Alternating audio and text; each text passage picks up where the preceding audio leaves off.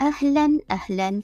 أنتم تستمعوا لبودكاست Growing Souls مع اللايف كوتش والأخصائية النفسية دكتورة نبيلة.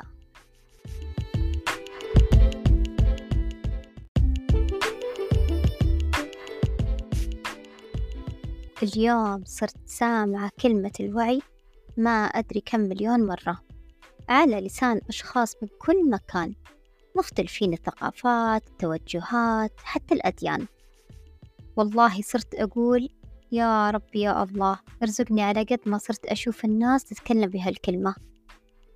كنت أعمل سكيب كثير بصراحة لأني تشبعت منها.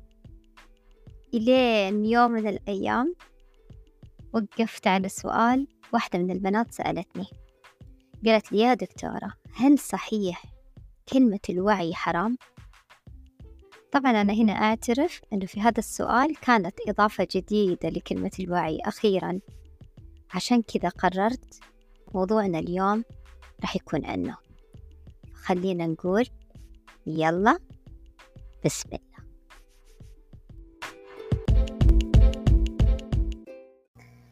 من وين أبدأ لكم هذا الموضوع؟ من وجهة نظر الإسلام للوعي ولا من تعريف علم النفس ولا من علم الاجتماع بإذن الله راح أتكلم عنهم كلهم. لكن اللي ما راح أبدأ فيه هو وجهة نظري أنا الشخصية. وراح أخلي هذا السؤال لكم أنتم بنهاية هذه الحلقة. راح تسألوا أنفسكم إيش هو الوعي بوجهة نظركم بعد كل اللي حتسمعوه؟ وكيف حتستثمروه في حياتكم الشخصية؟ بداية خلينا نبدأ بأولو الألباب. مين هم أولو الألباب؟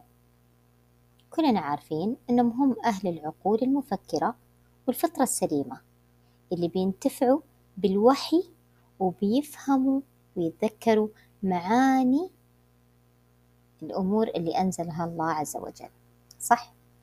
وخصهم بالذكر ليش؟ لأنهم محللين جيدين ومرة كويسين لمخلوقات وأمور الله يعني ناس واعية ومدركة للي حولهم.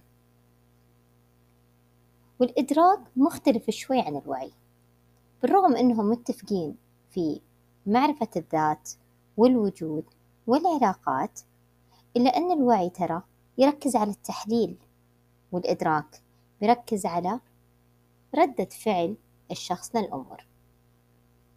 الوعي يبان مع الحوار الموجه. كل شخص في الحوار يبان قد إيش فهمه للمواضيع بطريقة تحليله وبطريقة حواره. عادة يكون في تساؤل انتظار إجابات بيحللها. بيكون فيها مشاعر عميقة وسلوك واضح وقراءة تأملية للمواقف. بس الإدراك لا الإدراك زي النتيجة بعد التجارب. يعني بتسمع جملة تسمعهم يقولوا أدركت إنه كذا كذا. أو الجملة اللي موجودة حاليا اللي هي جملة الترند لحظة إدراك. هذه الكلمة ألقاها كل مكان مكتوبة صرت.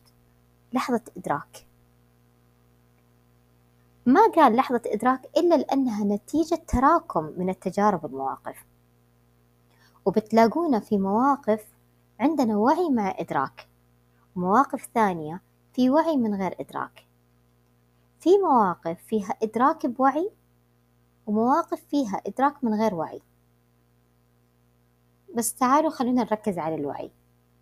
الوعي اللي ذكر في القرآن الكريم. اللي ذكر الله عز وجل في سورة الحاقة لما قال بسم الله الرحمن الرحيم أنا لما طغى الماء حملناكم في الجارية لنجعلها لكم تذكرة وتعيها أذن واعية. حلو. يعني الوعي مذكور ومرتبط بالتذكر والحفظ ومرتبط بالمعرفة والتفكير.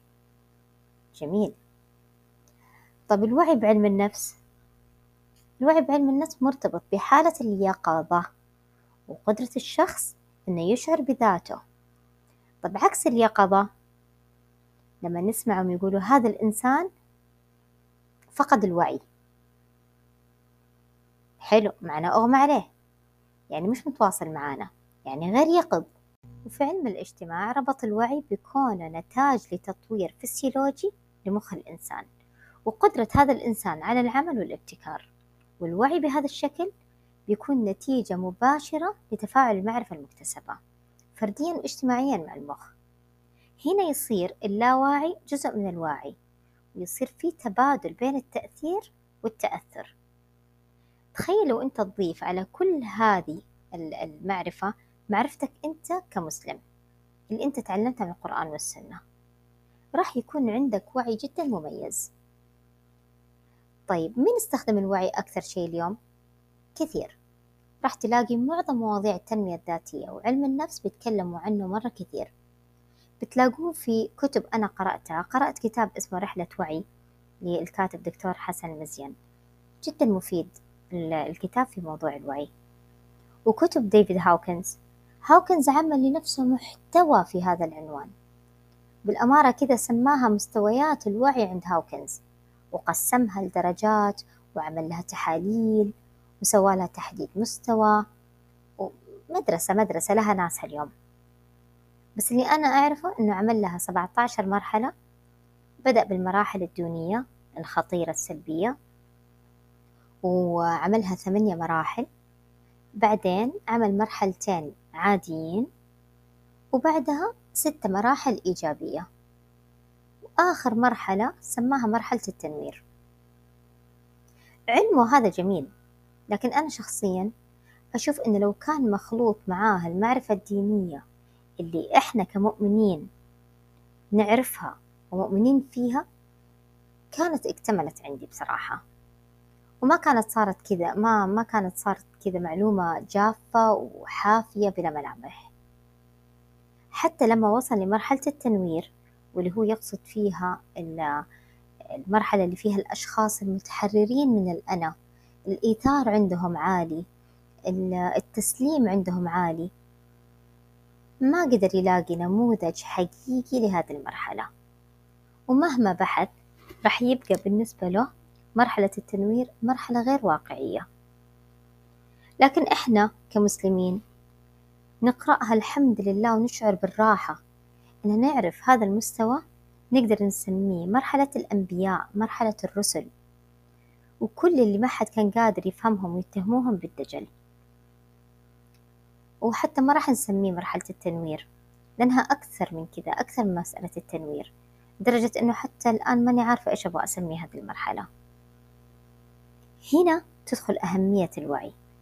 لما أنت تستخدم وعيك وعلمك في الأمور اللي تنفعك وتجعل لنفسك مملكة من الوعي وقصر من الثقة وحاشية من التجارب كله في خدمتك هنا تكون أنت استثمرت الوعي بطريقة صحيحة. ترى تجاهل الوعي والمضي في الحياة من غير هذا الوعي والاهتمام راح يظهر لك والله تراكمات مرة في يعني صعبة في الجهل وراح تشعر بالاختناق من كثرة ظهور الحمقى اللي حولك والشخصيات الضعيفة راح تكثر طيب معناها كيف ننقذ الوضع؟ إنه إحنا نزيد الوعي كيف نزيد الوعي؟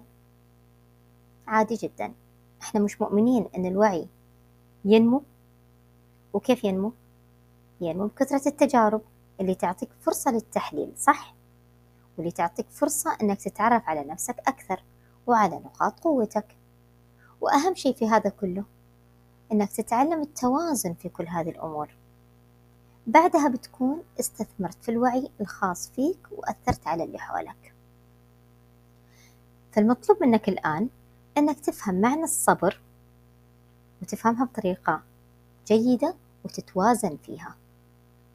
تفهم معنى التسامح والغفران وتتبنى الفكرة بطريقة جيدة كمان وبتوازن. وراح تشوف فيها العجائب ترى لو عرفت تتوازن في التسامح والغفران نستفيد من كل اللي أذونا وأي أحد يأذينا وأي شيء يأذينا. ونخلي هذه الأذية تعمل لصالحنا. وفورا أول ما تحصل هذه الأذية نقول لأنفسنا إنه هذا ال ال ال آه، الأمر الضار ما راح يقدر يضرنا إلا لو إحنا سمحنا له. كن إنسان قارئ اقرأ دائما اقرأ خيال اقرأ واقع اقرأ مقالات اقرأ آه، أشعار اقرأ أي شيء قدامك. هو لحاله بعدين راح يتركب مع بعض ويكون عندك شيء في الوعي لحاله كذا أنت تستفيد منه في الوقت المناسب. كون مستمع جيد ومنصت كن محلل ذكي. اعمل تمرين الامتنان بالطريقة اللي تناسبك. لكن بشكل دائم. امتن لله عز وجل واذكر النعم دائما وأبدا. عشان توصل لفكرة أنك تفهم معنى الشكر وتفهم في ديمومة النعم. اشتغل على القناعة اشتغل على الرضا وعلى القبول وعلى التسليم. ارتقي بنفسك وساعد اللي حولك يرتقوا معاك. وسع وعيك وإدراكك وغير نفسك وراح يتغير معاك المجتمع. واطمن ترى الدنيا لسه بخير والوعي مطلب. وأعتقد إنه واضح حكم الشرعي. لا تنسى تفكر في وجهة نظرك الشخصية. شكرا. جزيلا لاستماعكم. أتمنى لي ولكم العلم النافع وصحة نفسية هادئة.